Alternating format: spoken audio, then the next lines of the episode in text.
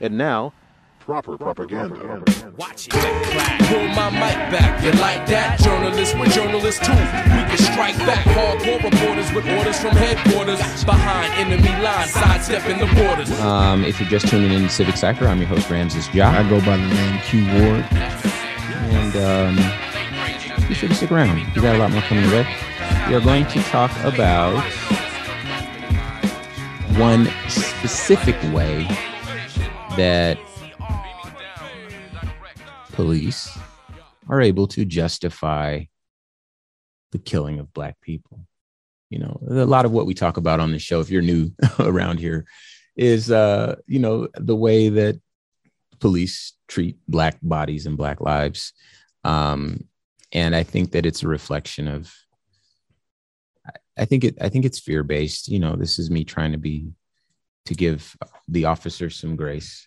Q has, you know, a lot of people have different opinions, but Yeah, I recognize I cringe every time you say that. well, you know what? How about we just get into it? But first, let's talk about um, how to become a better ally.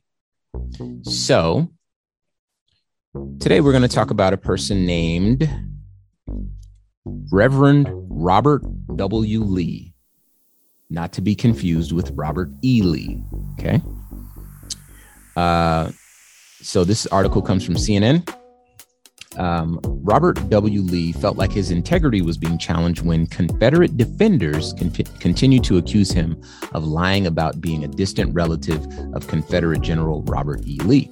He proved them wrong with a 400 page genealogy report he received in October. But the North Carolina pastor and social justice advocate says the accusations were a distraction from the difficult conversations America needs to have about history. Quote, I believe it was an attempt to discredit the hard work I put into removing the statues and monuments to my ancestor, Lee told CNN last week.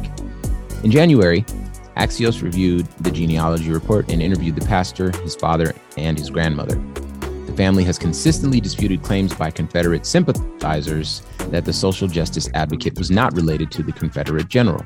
They hired a genealogist to put, put an end to the false reports. In short, this pastor, Reverend Robert W. Lee, is a descendant of Robert E. Lee. And not only does he work to get Robert E. Lee statues taken down, he is a social justice advocate. And he went so far as to prove that he is the distant uh, relative of Robert E. Lee, or I, I mean, I'm sure it's a direct lineage, but you know, relative nonetheless. And I'm sure there's this guy's bloodline is probably not, or at least the name doesn't. Pro- the name probably follows this guy. So the Confederate sympathizers really wanted him to be on their on their side, and he's totally not. So that is a better ally. And if you want to become a better ally, you can take a page out of that book. So once again, shout out Robert W. Lee. Around here, we never shout out Robert E. Lee. All right. Next up.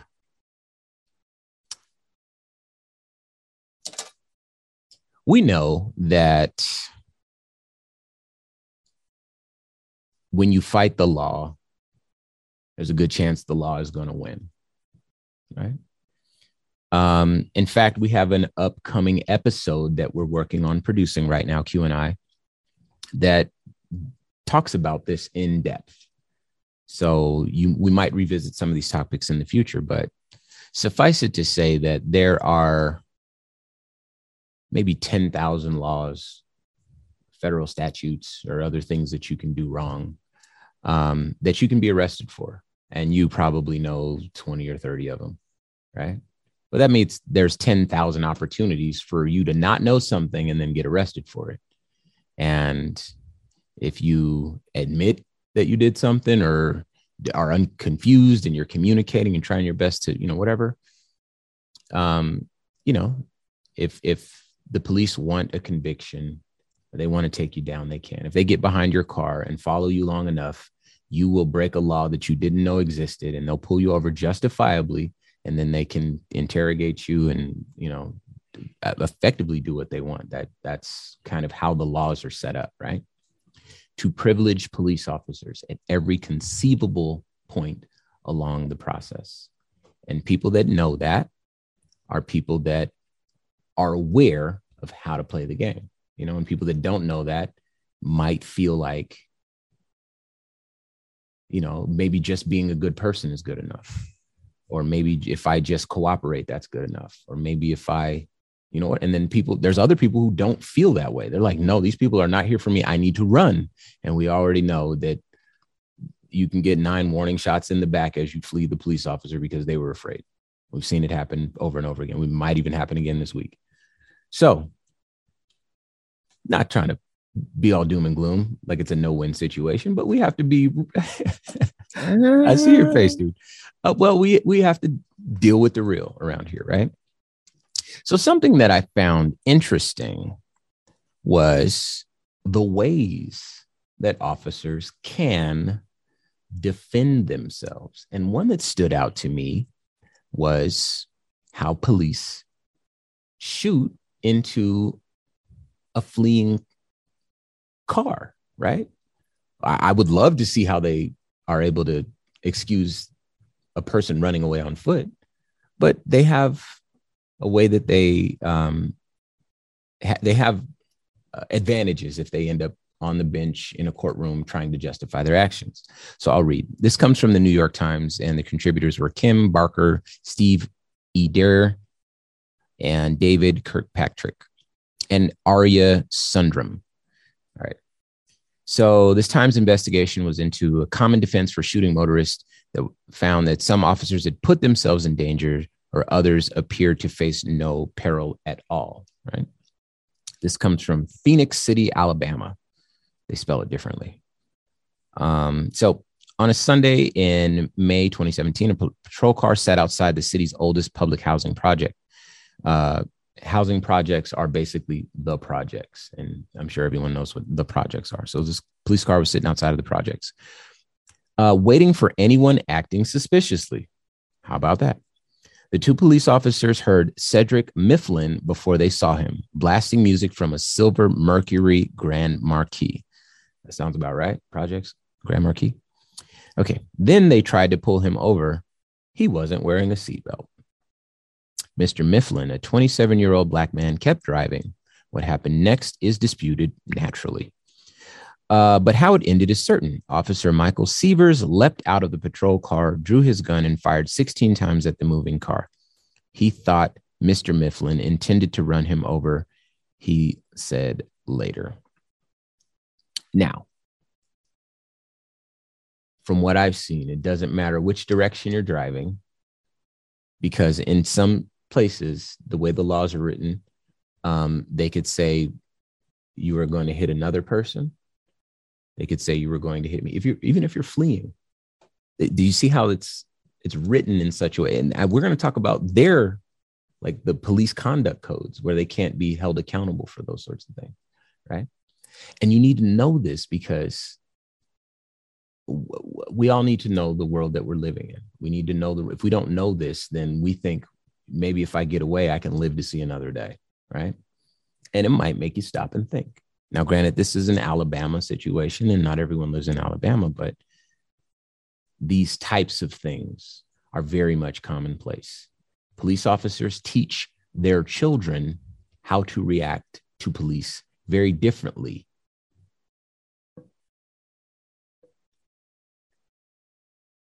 An investigation into traffic, traffic stops across America and the deaths of hundreds of motorists at the hands of police. Um, okay. Here's one of the, the, the um, I guess, statutes or rules or whatever. Personnel, as the police, shall adhere to the following restrictions when their weapon is exhibited. I think that means like drawing their weapon. Okay.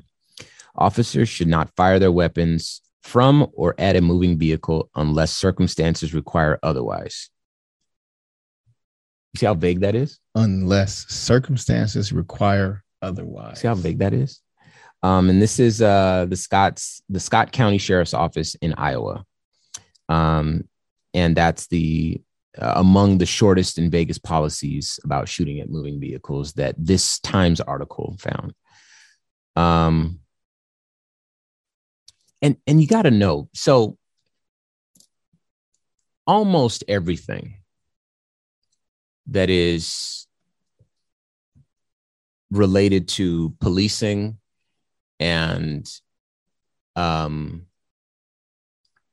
the criminal justice system in this country is it disproportionately affects black people right and black people are oftentimes at the bottom. We talked about that in the first part of the show. You know black people are oftentimes at the bottom and we have to be resilient and we are resilient people.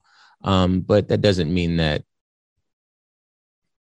we don't see it. We don't see like how like you know i know white folks some white folks be like oh there's no such thing as white privilege. I wasn't born with a million dollar check. And of course with white privilege that's not what that's about. White privilege is not being born with a couple strikes against you you get a clean slate when you start right anyway um but for some of us seeing white people interact with the police is like a superpower i was jogging today and i saw there was two ladies that were talking to the police on purpose they were just just having a conversation. It was crazy. And for me, I'm like, oh man, the, if the police are around, I need to make sure that nobody's afraid. I need to make sure they're not here for me.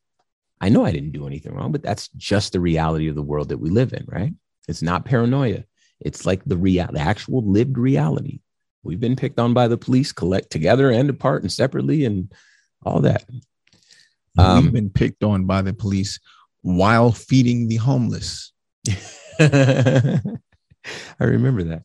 And I think that what this does is this hopefully helps suggest to you listening what it must feel like to be a Black person, how it feels to be a Black person. Everybody, it's like we, we talked earlier about Black lives we have to say Black Lives Matter because otherwise, if we just look in our environments, look at the news, and look at these sorts of things, it feels like Black lives don't matter. That's how it feels. And I think sharing what it feels like to be a Black person in America is very important. And, you know, around the world, you know, it's, it's, it's important to point that out, right? Like white supremacy and racism are not just prevalent here.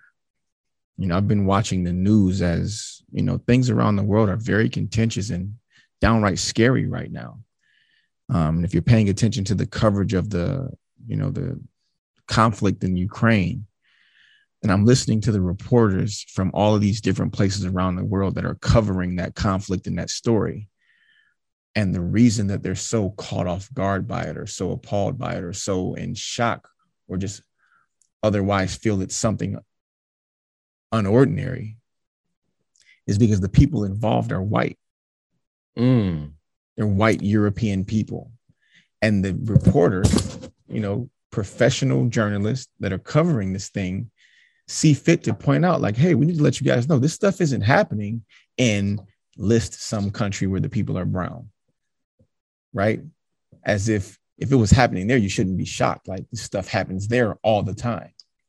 And any place that's popping to your head as you're listening to me, yeah, those places. Libya, Syria, you know, whatever. Afghanistan. Afghanistan, yeah. Anywhere where the people aren't white Christians, we should expect that. But not these are these are European people. They, they look. They, they remember the lady? Like she said they have blue eyes. Yeah, they have Christians. blonde hair. They they have blue eyes. They look like us. These people are saying this and they don't feel like they're saying anything wrong.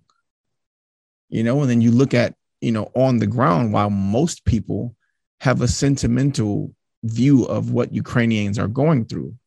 But even as they're being persecuted, you know, you look at people trying to flee the country and African students in Ukraine being refused an exit, being put off of charters and buses and trains, trying to get over the border and out of the country. They have to go to the back of the line, in fact. And not just that, if they're already on, they have to get off. So this is not unique to America. We've just mastered it here. Yeah. You know, well, I think there's something to be said about that because in America, you know, and we all have a way to contribute to American society in a very small way So this is all of our responsibility. But in America, our American culture is the de facto global culture, right? If it comes from America, it's right. It's cool. It's pop, the movies, the music, you know, that's black music, by the way. But Say that. but if it comes from America, then it's the best. You know, oh, you're in America. We have been around the world. I've seen it. You know, oh, you're American. I've seen people come to America. It is America. You know, I've I've heard that's a that's an actual story I could tell. Um, and so if Americans, if we perhaps uh, I'll, I'll say it this way if we were born into a culture that doesn't value black life that doesn't appreciate uh, our mexican brothers and sisters you know and the fact that at least in the part of the country where we live this is where they're from right and our native brothers and sisters you know what i mean if we have a culture like that and we allow that culture to persist and we do not challenge that culture, then we should never be shocked when we see in Ukraine that they don't value Black life. We have to accept responsibility for our influence over the global culture as well. Now, you might argue with me, well, no, Britain did this and France is a lot older of a country. Yeah, sure. And if I go there, I will tell them about themselves too. I'm really good at that. Actually, Q's a little better at it, but I'm not bad. But we're here. We're in the United States of America. You might think this is the greatest country in the world. I wouldn't be mad at you for thinking that, provided that you challenged it to continually improve. You had that Mamba mentality where the best only means that you need to get better. And if you feel like that, then yes, you can tell me that America is the best country in the world because you are challenging the country to be better. And I guess for some people it is though, Talk to them. right? Like if the country suits your needs, everything about the way the country is constructed, the way the laws are enforced, the way society responds to you, right? If you're Jeff Bezos, this is the best country in the world. Yeah. Right. Oh, if if you're the if you're the if you fit the status quo, right? If you are the heterosexual Christian white man and you just so happen to be rich, there is no there is no better place on earth than here sure. Yeah. right so that statement can't be blanketed in a way that it applies to every citizen that lives here Yeah. and that lack of accountability i think is what kind of rubs us both wrong if you're going to hold us up as the best nation in the world we should be constantly proving that Yeah. you didn't become the best 300 years ago and you're still the best because of that if you haven't improved since then if you haven't made strides to make the land of the free and the home of the brave if you hadn't gone out of your way to make that true for everyone that calls themselves a citizen here then you can't hold that flag up and tell the rest of the world how much better than them you are I want to add to that because you said something really important 300 years ago, right? And every citizen. So there were a group of citizens 300 years ago who afforded this country its economic uh, status, superpower status, right? And what I mean specifically is that there were black bodies brought over here to do the labor, and that labor built this country and built this country's wealth. And for black people to charge the country with doing better, for Kaepernick to kneel, I think that's fair. And for people to say, no, you have to leave this country, wait a minute, no, no, no. That's not what we're talking about. We love Africa, sure, in the romantic sense, but this is home. I was born in California. Those are the beaches that I go to, you know? And I, I think it's dismissive when people adopt arguments like that. You know, the only thing that we're trying to do, again, you've never heard of like any real, realistic, like race you know, like black people aren't looking for revenge or anything like that. It's like, listen, man, ever since W.E.B. Du Bois, there was the ask to be treated equally, the ask to allow us our value as conscious beings whose, in, whose consciousness was endowed to us from a common creator, whoever you believe that to be. We all come from that same creator, right? We are just like you. We just want to be treated fairly. We would like for our lives to have some value in society. It may not have value in your home specifically, but if there's a government in place, you know, for hundreds of years, we've been asking for that. Well, I guess not hundreds, but at least a hundred now. Um, you can say hundreds. We've been asking for it. Sure. Okay. Yeah. You know, but I, I mean, I know in the 1800s, it was 150 of like formal a, asks. it hadn't been a realistic ask at one yeah. point, but but you get the point I'm making. So, um, so yeah, I think there's something to be said about absolutely taking some responsibility for the goings on in other countries in the way that those other countries treat melanated uh, individuals. You know, I think Andre 3000 was the one who wore a shirt on stage at one of his last performances. This had to have been years ago, but uh, you know, Andre 3000 of OutKast. Hopefully, you know that name if you're listening to us. but uh, he says uh, on the shirt, it said something to the effect, uh, effectually said, around the world, uh, darker skinned people get treated worse. And then it asked the question, why? Um, and I just remember, you know, it's funny what a man recollects. I remember that shirt just stood out to me. I was like, man, he's on stage and he's really putting that question out there. Maybe it's a real ask. Maybe he wanted to know.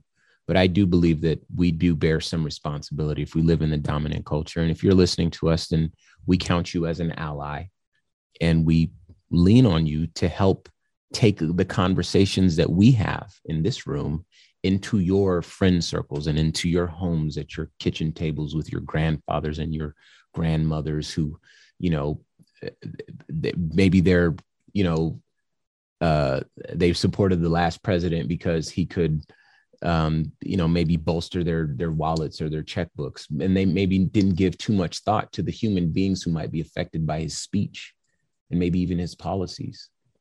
People had to live with that. You know we're based in the southwest of the United States. So that border wall he was talking about, that's right in our backyard. And the people that we know and love and interact with on a day to day basis, they had to deal with a lot of, they felt like they were under attack. We talked about Black suicide in the last segment. You know, it's very easy to feel like you're under attack. And so let's all take responsibility.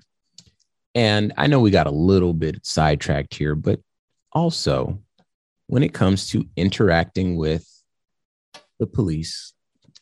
I think that we really just wanted you to know that there's a lot more ways that police are able to justify their actions. We we know that these are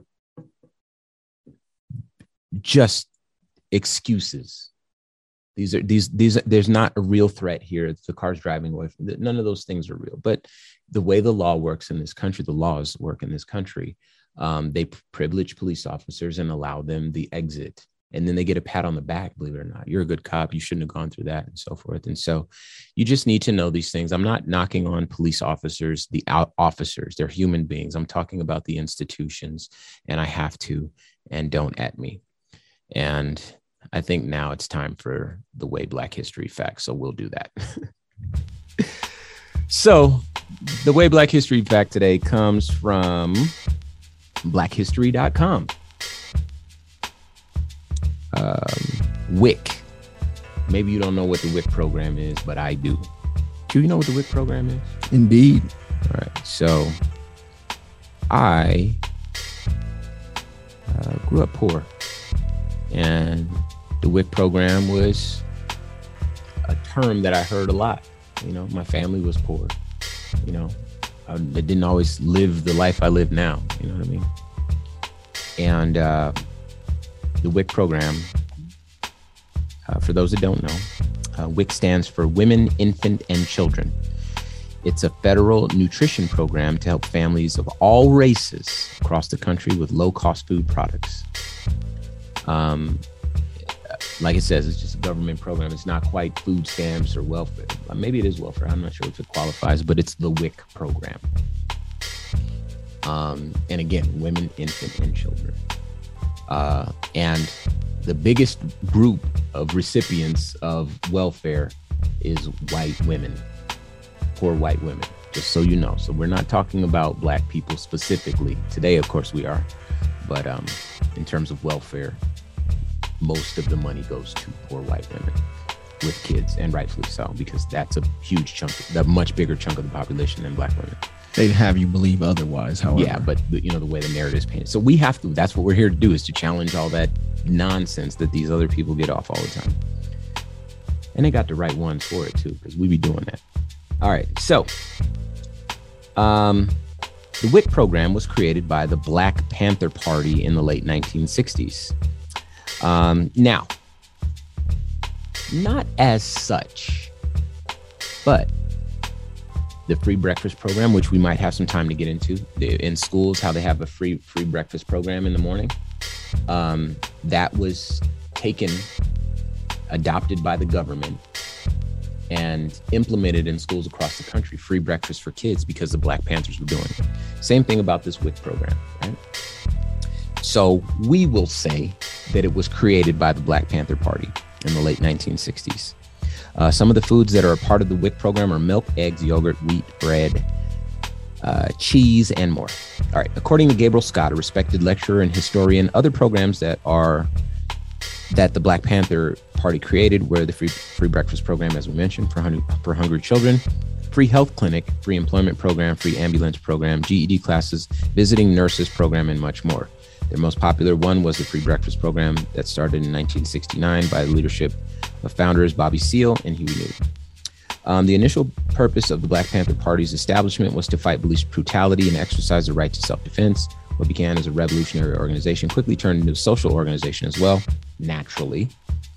Um, they fed free breakfast to thousands of children before school. It gained so much attention that the politics and revolutionary tactics of the Black Panthers were less threatening and intimidating to the government than the free meals they were giving out. However, it did not stop FBI Director J. Edgar, J. Edgar Hoover from organizing a counterintel, counterintelligence program, which is COINTELPRO, to sabotage and destroy the Black Panther Party and everything they had established. Um, and I believe he was the same person, J. Edgar Hoover, that said the uh, it was like the greatest threat to American democracy or something like that was the free breakfast program by the Black Panther Party uh, for self-defense. Um, but yes, the WIC program is another such program that was born from the it's a legacy program of the Panthers. And what the government would do is so that people would not sympathize with the Panthers. You know, if if you are if you didn't grow up black, or maybe if you did, but if you didn't grow up black, there's a, we'll say there's a much higher chance that the history that has been taught to you about the Black Panthers has caused you to be afraid of Black power, right? And it's funny because Black power and power to all people were two of their uh, their famous like slogans. But um, the one thing the government didn't want was people uh, empathizing with the Panthers because the government didn't need black power, black organization. The government needed black subjugation, right? Um, and these are well documented things. This isn't just Rams, it's just rattling off some new stuff. This is like I've been knowing this since I was born. You've been knowing this since you were born. So yeah, it's it's the type of thing that can make your stomach hurt. Sure, sure. When you get into the truth and the facts behind the director of the FBI. It's heavy. You know, somebody that's supposed to be our most trusted. And advising the president of these things. Yeah. And um, the other, you know, elected officials. Going out of their way, as you as you said, to shape a very negative narrative because the last thing they needed was empathy, sympathy, and support around intelligent, empowered, sophisticated Black people we have to make them out to be lawless savages. Isn't that crazy? That's the same thing they did. They're trying to do with Black Lives Matter. You know, yeah, they're outspoken and revolutionary and they have strong language, but it's not meant to suggest that, like, man, people got to get less scared. Everyone is so scared. Mm. They try to wrap it in fear. It is not that, Uh, but know, that's a different I- show. I, I have, you know, I know you get on me all the time, Q, but that's that's how I say it. I mean, just like we said, the vehicle's driving that way. why you had It's very, very difficult to convince me you shot that car 16 times because you were afraid it was going to harm you as it's driving away from you. That's that's the wildest thing. Um, I do want to read this. It's a little bit more of the same, but this one comes from Wikipedia just because I want to impress this upon you. The free breakfast program for school children was a community service um, that focused on providing uh, breakfast before school. Uh, the brec- the, it began at Father Earl A. Neil's St. Augustine Episcopal Church, located in West Oakland, California, and spread throughout the nation um, an early it was an early manifestation of the social mission envisioned by Black Panther founders Huey Newton and Bobby Seale, uh, along with the founding of their founding of the Oakland Community School, which provided high level education to 150 children from impoverished urban neighborhoods. Um, the breakfast formed the core of what became known as the party's survival programs, inspired by contemporary research about the essential role for breakfast for optimal schooling and the belief that alleviating hunger and poverty was necessary for Black liberation. The Panthers cooked and served food to poor inner city youth of the area. The service created community centers at various cities for children and parents to simultaneously eat and learn more about Black liberation and the Black Panther Party's efforts. Um, that's the Black Panthers. If the police drive to your neighborhood and they are looking for a black person to hurt, which was the reality, then the black people using exercising their second amendment, organized, bought some guns and says, no, we're going to fight back. What do you do when we're under attack? Stand up, fight back. I forget the chant. Don't, don't all the people I marched with don't get mad at me. I haven't chanted in a while, but um, but yeah, again, it's important that we know this and we talk about it and we dispel some of the fears associated with, you know, Black history, Black Panthers, of course, and maybe even Black Lives Matter now, because it's not meant to harm anyone. It's meant to uplift some people and d- to demand it. And the demand, I think, is the part that might sound scary to some people. If you're not one of those people, we appreciate you. But our time is up. So once again, thank you for listening to us here on Civic Cipher. I'm your host, Ramses Ja. I go by the name Q Ward. Be sure to check us out um, next week, same time, same channel. In the meantime, you can hit us up with any questions, topics, make a donation, anything like that. Hit the website, civiccipher.com. Follow us on all social media at Civic Cipher. And of course, you can download this and any previous episodes that you like. We would love to uh, get in your ear more often than we do, and that's one way you can do that. So until next week, y'all. Peace. Hey yo, we handle it. These brothers are fabulous. Dilated, showing you where rhyme travel is. Words is spittoon from sunlight to moon. Busting off stage like gunfight saloon. Click, clack. Pull my mic back. You like that? Journalists, we're journalists too. We can strike back. Hardcore reporters with orders from headquarters. Behind enemy lines, sidestepping the borders. With press passes, we bring it to you as it happens. Love my crew for music and rapping. Street commander slash beat expander. Here to fight the slander with the proper propaganda. What's happening? You got a question, then ask it. The news is just a TV show. Get past it. And this from a quiet wartime journalist.